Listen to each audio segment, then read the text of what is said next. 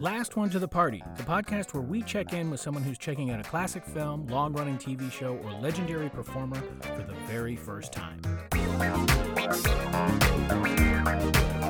This episode is a special episode. It's a two part episode where Jess and Daheli Hall take a look at Seinfeld for the very first time. Daheli is an actor, director, producer, writer, performer, all around very talented woman. She has appeared on Grace and Frankie as Wenda. She's on Dear White People as Derica.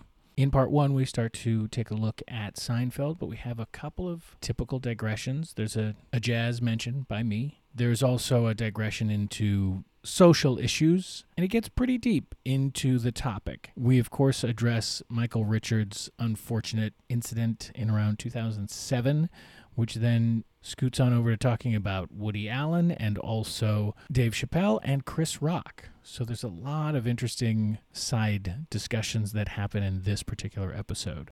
In this episode and the second part, you may discover and notice that I probably know too much about Jerry Seinfeld and Larry David and sitcoms and TV. I'm not going to hide from it. I do know too much. There's references to Fridays and an early Julia Louis Dreyfus sitcom called Day by Day. These are not things that people should know and hold on to some 30 years later. And yet, there they are. Part two will be released the following day, so there won't be any huge gap. You can go right from one to the other. I hope you will enjoy our conversation with Jessica Eason and Daheli Hall. My first question is for both of you, because you're both new to this show, is it seemed to be such a part of the time and of its time in the 90s that everybody was making references to it. How did you manage to avoid it? How did you manage to never be curious to even watch an episode while it was sort of dominating the cultural landscape? Mm, I will say this. I wouldn't say I was unaware of Seinfeld, but I just wasn't fanatical like everyone else. And I believe, I think at the time, I was watching other things. I think I was watching Living Single. And I mean, I was like, with what was Khadijah doing? What was Maxine? Not to say that I think, let's be honest, James, let's call mark out the elephant in the room. There wasn't much about me or in it, even in it. And I lived in New York in the 90s. And I, I definitely saw the people that were on Seinfeld, like they existed. I could see them in my world. But me living in New York wasn't necessarily there either. So I was just like, cool, this is a great show, but because people are talking about it, but I was not, I didn't become a devotee. Seinfeld reflected a very thin slice so of, of New York. Very thin slice, right? In a way that is kind of parallel, similar, comparable to Woody Allen movies. And ah, yes for me, I became a fan of Jerry Seinfeld's comedy when I was a kid and saw him on The Tonight Show. I was like, oh, this guy's really funny because what he was doing was different. It was observational humor the way George Carlin did, but it wasn't as wordplay. It wasn't, it was, it's much more benign in a way and just kind of what happens to the sock in the dryer and he acts it out, you know, making its big escape. The pilot like episode. I saw that episode. In a way that I did not excuse or ignore in Woody Allen movies. It didn't register for me just how white it is. And as Jess was mm-hmm. rewatching, for me, rewatching, for her watching these episodes, it was just like I kind of had to fight the urge to to laugh under my breath at how every part in this show is just a white guy. Not everyone has to be. Like I get it that like your four leads are all white and that's a different hill to climb. Even the supporting characters. Yes. Are also white. So when you say you were watching Living Single, I was like, I'm glad. I would. I feel like on some level I might have been concerned for you if you'd yeah. been watching like Married with Children and Seinfeld. It's yes. like and Friends. I also watched Felicity. That one I did, which is pretty white too. Oh yeah, I didn't watch Felicity. You're better than me. I was gonna say the reason I don't think I watched Seinfeld was I just didn't have any interest in it. I, I and I just was like, I don't care about this show. And I'm with you. Like, obviously, Seinfeld is huge. Everyone knows Seinfeld. I don't have to watch it to know, like you said, like the four main people, totally know who they are, totally even know some of the famous episodes or quotes because the show was so big that I'd have to watch it to know the references. no soup for you. Yeah, I knew that without watching it. So part of me was like, well, why would I watch it if I just know the hot topic points of it, right? So I felt good about that. But I wanted to go back to just for a second the Woody Allen thing because I mean, now, you know, obviously Woody Allen is canceled. But I have to say it's so funny and interesting and speaks more to me of like I love a lot of Woody Allen films and they exactly are exactly the same problem, right? They so are. it's kind of I guess the, I would say for Woody Allen, the really great films to me are like Hannah and her sisters, or um, what's the one with? Annie Hall, I don't really love Annie Hall, but I, I- what's the the one with? Manhattan. It's so disgusting. He likes that twelve year old girl.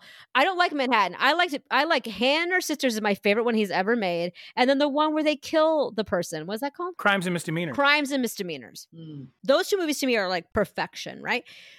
But the actors in all those movies are fantastic, and his script is fantastic, and the music is amazing. And to me, it's more of like a dream, a dream of what you could live in Manhattan, right? You had all that money, and you lived up on the Upper West Side, and art, and da da da. Whereas Seinfeld just felt like random people I didn't care about. one of the things that I think pushed me away because I was like, why did I watch like Felicity, for example, which is like very white and New York and a fake NYU kind of moment. And I was also, and I think the reason why is because I will watch anything with a female lead. And if it's a male lead, I have to like really be pushed into not not pushed into. I will watch stuff with a male lead, but I'll be more open to watching things that have a female lead that's not necessarily related to my um Yes, yeah right? Because I was saying, living single is like four black ladies i have to watch this did you watch Sex in the City? Like to me, Sex in the City is a perfect example of. I mean, I obsessed with that show. I have watched every episode multiple times. I used to watch it when they played it on TBS when they would cut out all the swear words, all the sex, and I would still watch it and I would still cry. I love that show. And is that show representing me? No. no and i saw the movies as well I But- love those four women. and they don't love each other No, they don't. But is it possible that those things, not to divide you guys, do you know what I mean? Like, not to split you into pieces, but the fact that it's female leads, it speaks to the, Yeah, the the women that you us. are, Yeah. regardless of the Yeah, cultural our- background. That you can, you Yeah. can connect in that way. There's an in there. Whereas if it's four white dudes, or three, in this case, three white dudes and one white woman, there's not as much there to sort of latch on to. yes and don't get me wrong sex in the city if you binge watch it for me i did one time like i was like oh i can see a lot of these episodes. I couldn't watch it very often. Like then i started to really feel my erasure. Weirdly when it was just like once a week and you would catch it you were just kind of in the stories like oh these are so great what is samantha doing next? So then when you like watch it back to back you're like oh wow i really am mia in this. And like so are so many of people of color and it's so also it's a class thing that i've even though carrie was the poor one and her shoes were that expensive i was like that's how much those shoes cost?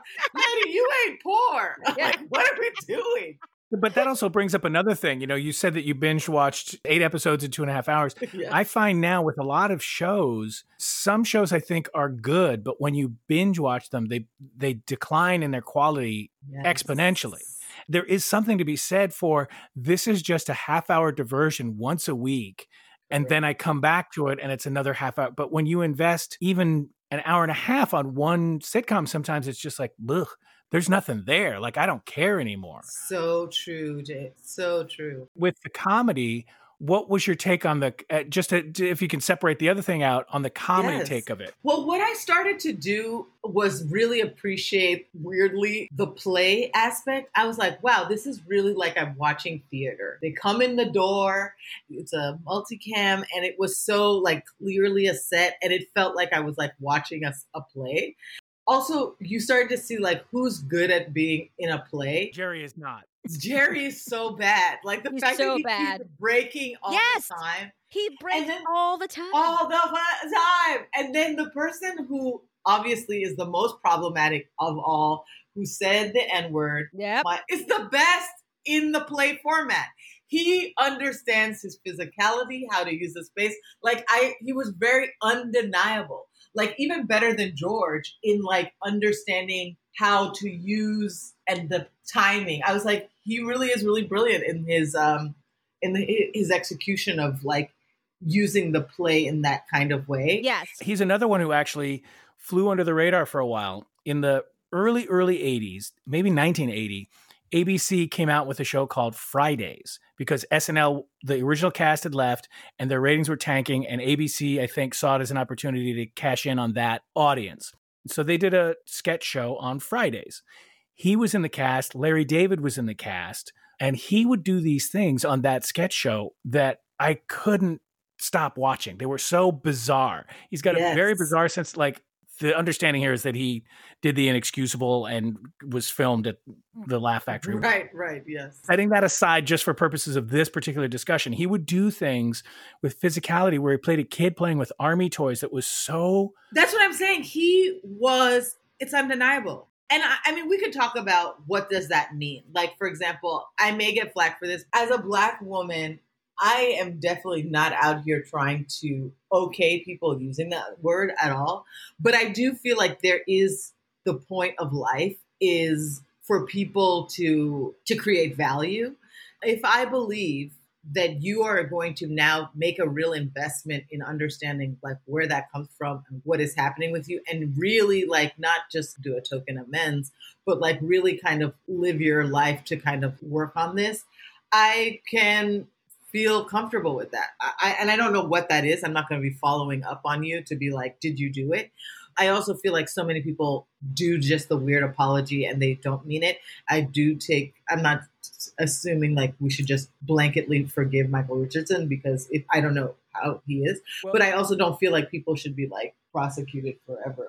I don't know where he falls on on this spectrum, but I think there's the difference of, you know, that token apology that you talk about is when somebody who is narrow minded or extremely shallow and has never given any thought to any of these issues gets Correct. caught with their their racism on full display Correct. versus somebody who you know i think i'm not sure who it was that talked about it i think it was maybe chappelle talked about this and uh, he's very problematic and yeah and to that end he michael richards is not a very tenured stand-up he did stand up early on before this sketch show I mentioned, just as a means, I think, to get other work, which a lot of people did in the late 70s, early 80s. I don't think he had the tools to deal with a tough crowd, a crowd that was heckling him, whatever, and he lost his mind. I've seen him talk about it on Letterman. They had that weird thing where he came on and apologized, and he seemed very contrite. And in yeah. other interviews where I've seen, he seems kind of just completely kind of crushed in a way. Like he he he knows that this is a thing that's going to be like first or uh-huh. second line of his obituary is going to be yeah. this thing and he seems kind of crushed by it so it seems like it was a genuine thing but then hand in hand with that is they did on curb your enthusiasm they did a show where they were kind of reuniting the old seinfeld group and i forget who it was but they had a, a black actor in the show i want to say it's like a, a rap artist was like, oh. "No, man, you're cool. It's okay." And I was like, "Nope, that's not how that goes. it seems oh so. Oh my god, yeah, he false. does not so speak for us. Funky, yeah. It's like, yeah, Larry David doesn't get to put words in your mouth. Yeah, no, really, absolutely, really not. bad. I think I think what you're talking about, I, I, presume, is like somebody makes a mistake and they atone for it. Right. Don't exactly. you have to give a measure of forgiveness? You can't just keep pummeling somebody. When that tape came out, I just sort of was like, oh shit this guy who I love to watch has really stepped in it up to his chest, and I'm like, I gotta step away from enjoying him now for a long time. I'm gonna even be more controversial with you because I, I, feel like this is what this podcast is about. I also feel like um, I'm a Buddhist, and we believe in like the ten worlds where things like mutually exist at the same time. You can be in the world of hell in the same time as the world of Buddhahood. It's all is happening. And I believe you can hold two things at one time. You can acknowledge that this person is a brilliant performer yeah. and has done a bad thing. You can acknowledge, like, I will always love the Cosby Show. I'm never not going to not love the Cosby Show, but I can also acknowledge that the Bill Cosby did horrible things. I can also acknowledge that when I was at USC, and he walked past the door, I ran out to be like, oh my God, this was before everything came out. I was like, Dr. Cosby, I can't believe you're here. And he's like, shouldn't you be in class? And I was like, I should, but I just had to say hi. And he's laughed, and then I went back in my class. And he probably was not a monster to everyone. So there, so people who say you can't dismiss somebody who had a horrible experience and be like, that's not who I know. He's a good guy. He couldn't have done that to you. You can't also be like, if someone is a has been a monster to you, be like, if someone's like, I had a good experience with them, that's likely like they did actually have a good experience with them. Yeah. It, they both can happen. Here comes the obligatory jazz reference for our podcast. Miles, Had, yeah, Miles Davis is Yeah. really problematic. He Yes. told his wife to stop being in West Side Story. He Yeah, has been performing. physically abusive to Cicely Tyson. He is yeah. on and on and on. He's but my God, you put on sketches of Spain, and it's like how this is clearly a person who contains multitudes, and clearly this anger and this rage and this control comes out of some sort of insecurity, I presume, some sort of lack of confidence. I mean, it's really Well, think about it. This is a man, a black man in freaking 1930, 40, 50s America. I mean, we have a, a man in 2020 getting a foot on his neck Yeah. and dying. So, I mean, we are definitely traumatized and we make beautiful art from it, but sometimes it doesn't mean like good things happen. one of my one of my favorite enlightening experiences I had was I was in conversation with Max Roach's son. Max Roach is a drummer who played with Charlie Parker and Charles Mhm, Mingus yes. and Sonny Rollins, on and on and on. His son was telling me all of these stories, and I kept asking him other questions about his dad, and we were just having a great time. And he had a conversation with his dad once where he said, when he was coming up as a drummer, if it hadn't been for the drugs and the music, I'd have had a rifle and been shooting white people all day. And I and I just nodded and I went, "Yeah, I Mm. makes get sense. That tracks. it. I get it. Yeah, I've read enough does- biographies. I've read enough history books. Like, yep, that line. Yes, exactly. But I've never heard it phrased that way. But then I have to ask, what is then Louis C.K.'s issue? Girl, it's because he can't get women that he thinks are hot enough for him. It's the oldest oh, white Oh, male issue I in the see. book. And I loved the Louie show. I mean, like obsessed Yeah. with that show. And I still think it's a great show. And I won't watch it. and I won't watch it anymore You because it. he's ruined it for me. And also, he's someone who I, who I feel like never really apologized. To me, he no, I like, don't think he right? did. So No. F him. I'm over him. Yes, Chappelle is problematic, but I think Chappelle is a genius. I do too. But the one thing that Ch- Chappelle has not been checked for is his misogyny. Chappelle is so astute and brilliant on issues that are relating to Black people, but the misogyny part is something that he really has like a full blinder on. Well, that's why he forgives Louis, I think. Oh, of course. But I think he is truly a genius. All that what I wanted to say was when the Michael Richards thing happened, I thought I don't know if Chris Rock was on again problematic. But I don't know if Chris Rock was on Oprah or whatever. But he just had a really funny line that I loved cuz like I hear what James is saying, like he's not good at doing stand up and they're heckling him. But the first thing out of his mouth is the N That's my point. Okay. And that means that lives really way close to the surface for you. And Chris Rock just said, when people ask me, do you think he's a racist? But it was something like, yeah, um, does he have to stab Emmett Till in a driveway? He's a racist. Like, it's like, what do you need? I, and I thought, yeah, like, does he have to kill someone for you to say he's a racist? He clearly is a racist. But the problem, I think, uh, Jess, and we've discovered this in this past year in 2020, is people don't know they're a racist because they do think you have to stab Emmett Till wearing a sheet in the like. They had no idea until 2020 that they were probably racist or had lived with racial bias all the time. It was like the me included. I'm not saying like I'm not Michael Richards going to yell the N word up, but I, I, you know, as a person of color, I'm also not black. I've been taking these classes that talk about the ladder to white supremacy and what people of color do in order to hold black people down because we don't want to be at the bottom of the rung. So it's like also we have to check ourselves. Like where's our Mm. anti-black racism? What have we done to contribute to that and how do we stop that? So I'm not here saying everyone Yeah. like I'm perfect because I am not. I am a I'm not perfect either.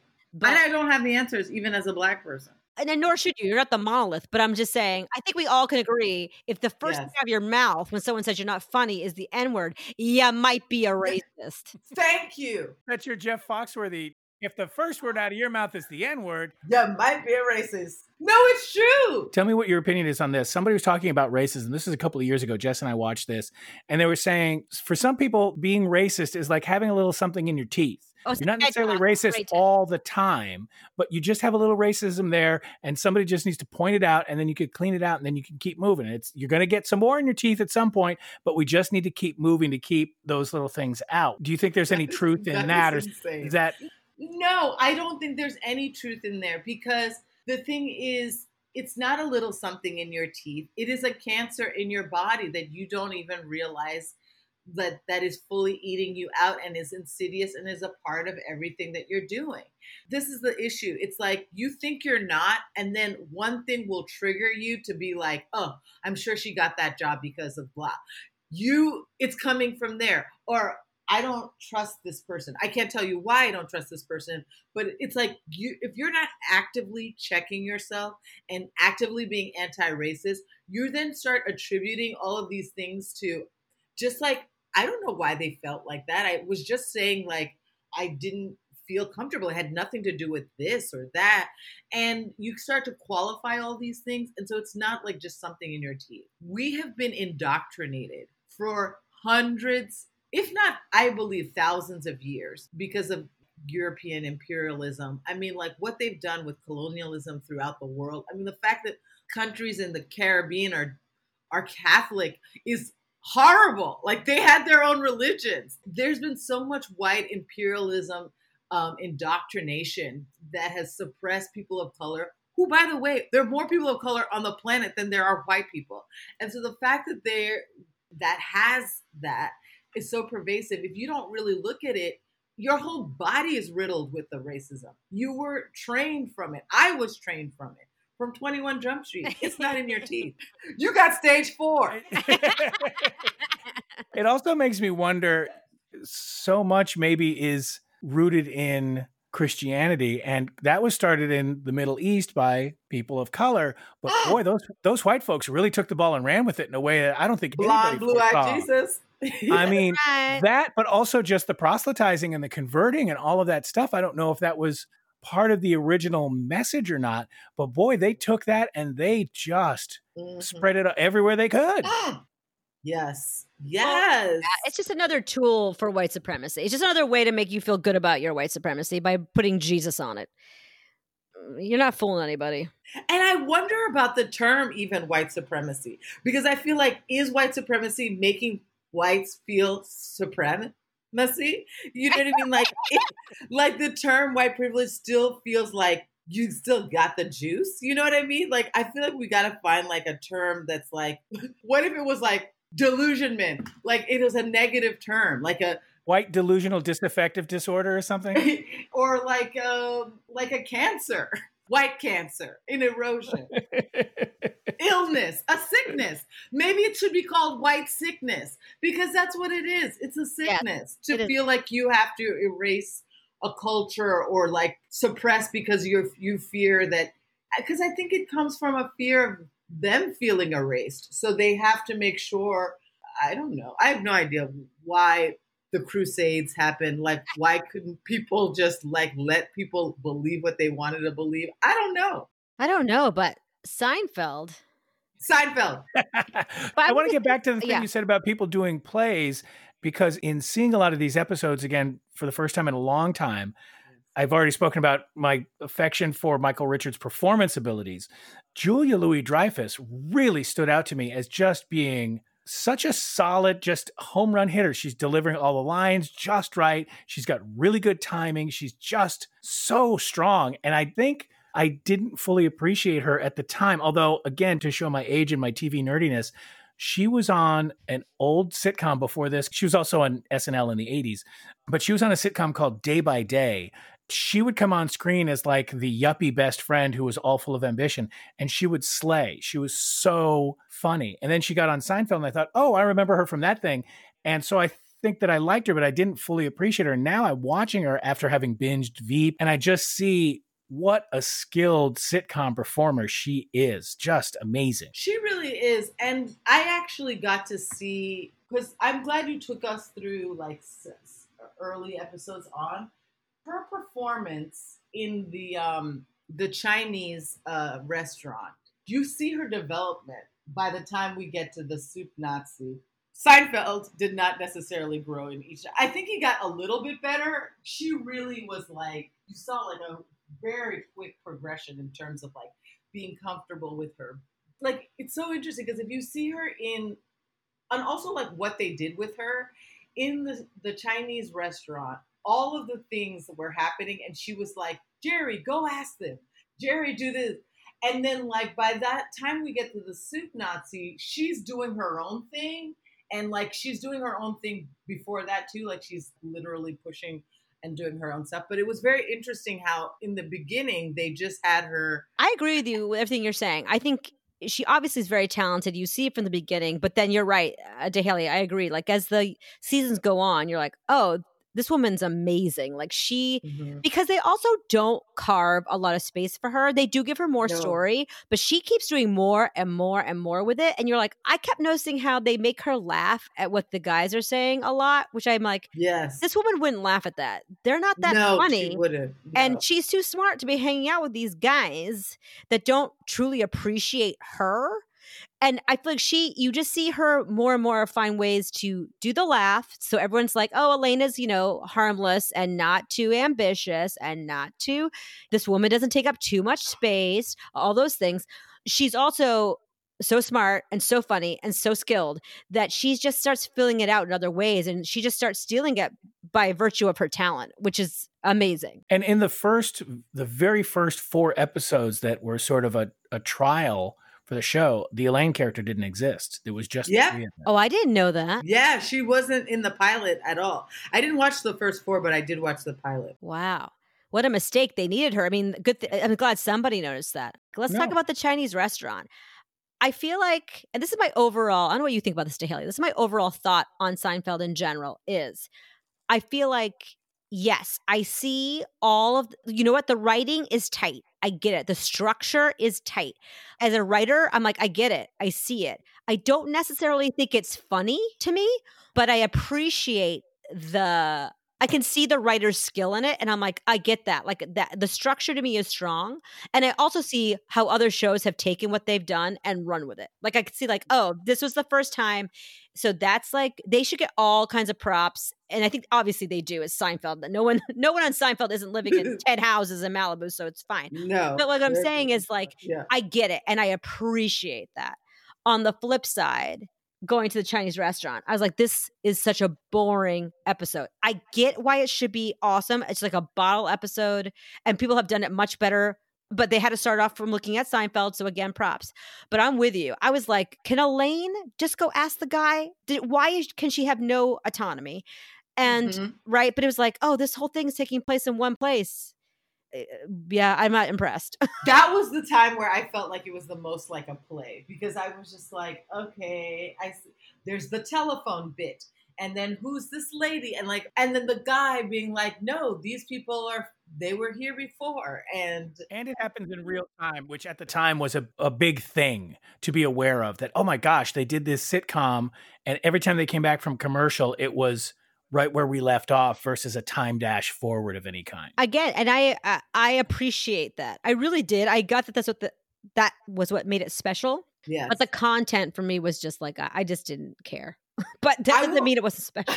it was also an episode. I don't know if you felt like this, but it was an episode where we all could see the telltale signs of what was going to happen. George is going to step away from the phone right when it's free. Uh, the only time, only thing where I didn't know what was going to happen was the Elaine egg roll moment, which ironically, had this happened in later seasons, she would have totally eaten the egg rolls with no problems. So it was just so interesting to see her now be afraid and be like, that's not the Elaine that we're going to know for the future. And then, of course, I we knew that they were going to call their name right when they left. I want to maybe spot check some of these episodes.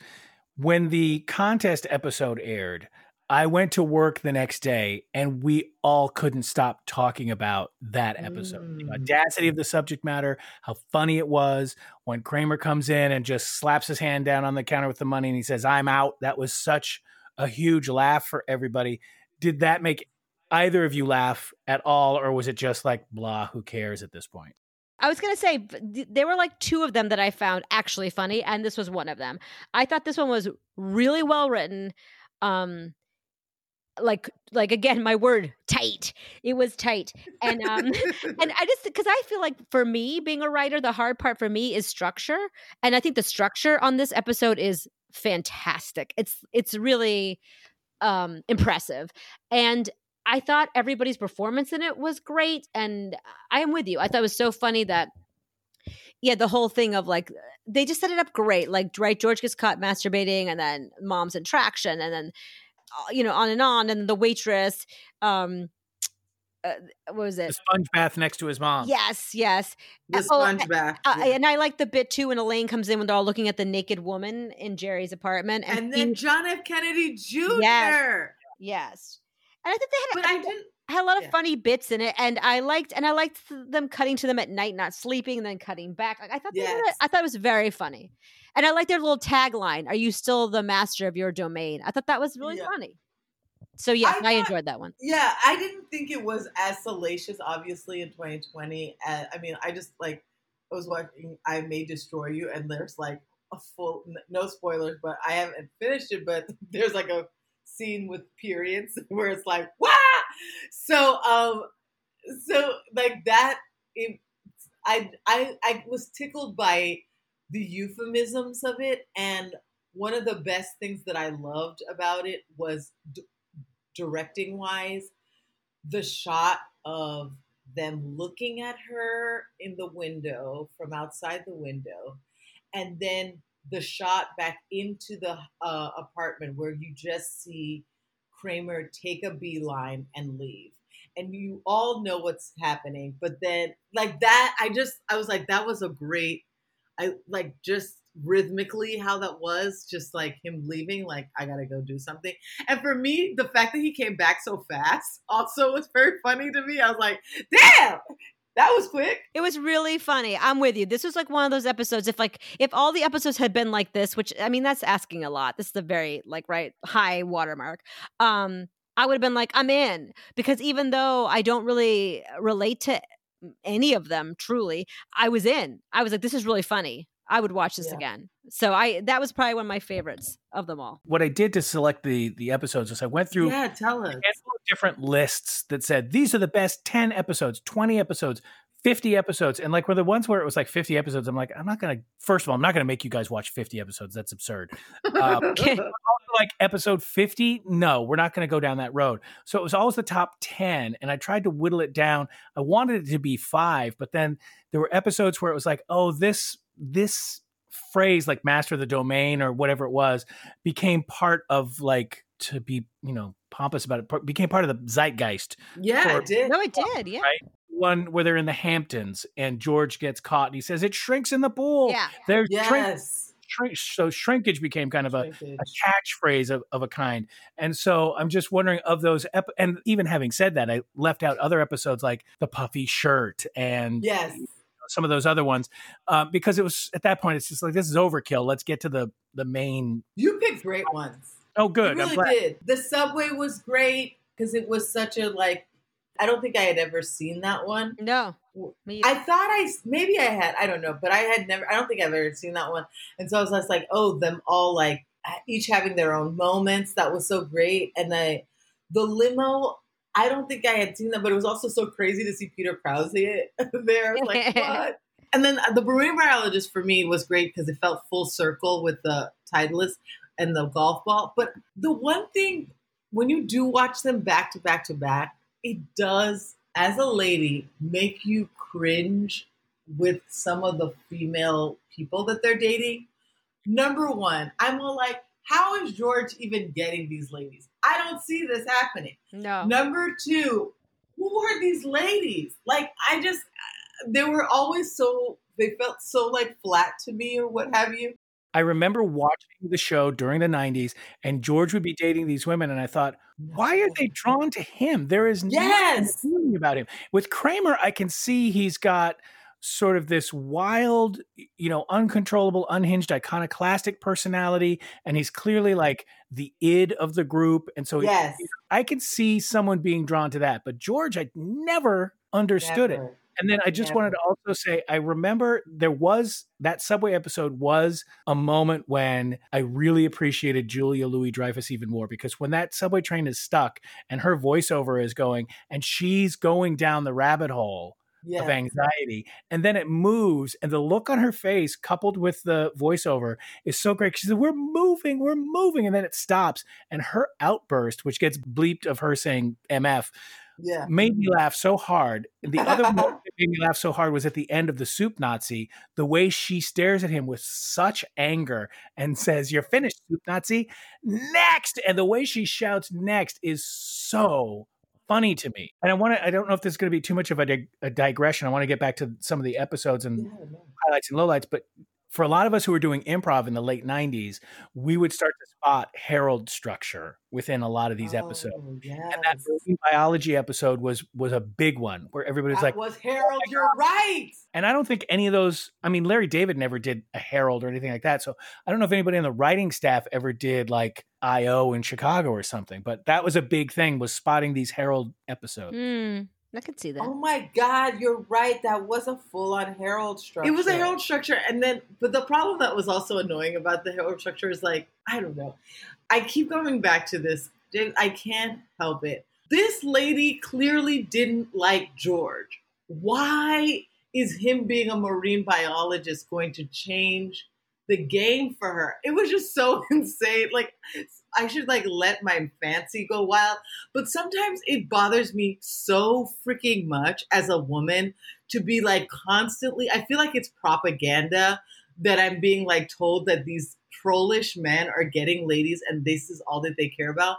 Because as a woman, I watch this and I'm like, I wouldn't care. I still wouldn't go out with him, even if he was a marine biologist.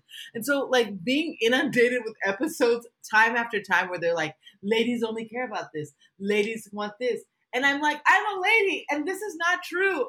Was very, I don't know if you feel the same way, Jess.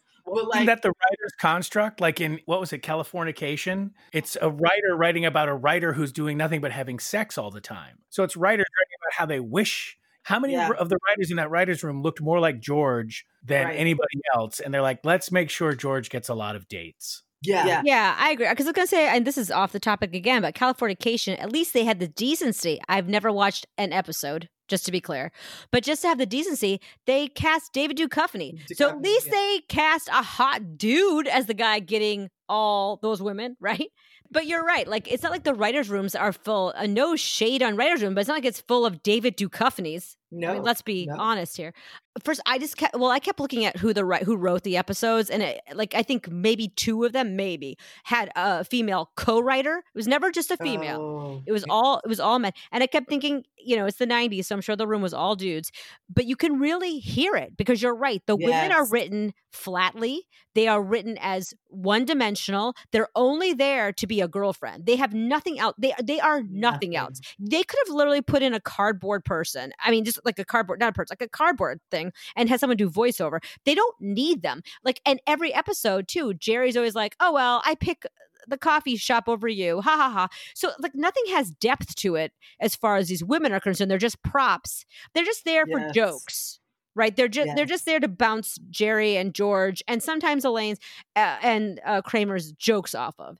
That's why it kind of gets boring because I'm like, well, I don't want to invest in these people either because like you said, they don't represent me. That's not a woman. That's just someone's idea of a prop person because none of these, none of these people are real people. These are not women. I know women. These are not women. So it's kind of like, and they cast just a lot of women that look exactly the same, or exactly they're all the same. same type. And, you know, I mean, I don't know. I guess everyone in that room had never ever dated anyone of color. so how could they ever think that would ever happen? And ironically, the only person they would probably have had date a woman of color would probably be, be Kramer.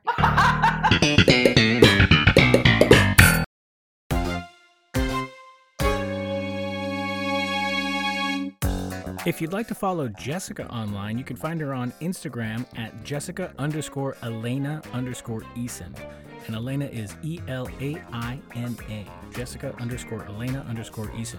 You can follow me on Instagram at James underscore Eason underscore music. The show is produced and edited by me, James Eason, and the theme music is composed by me, James Eason.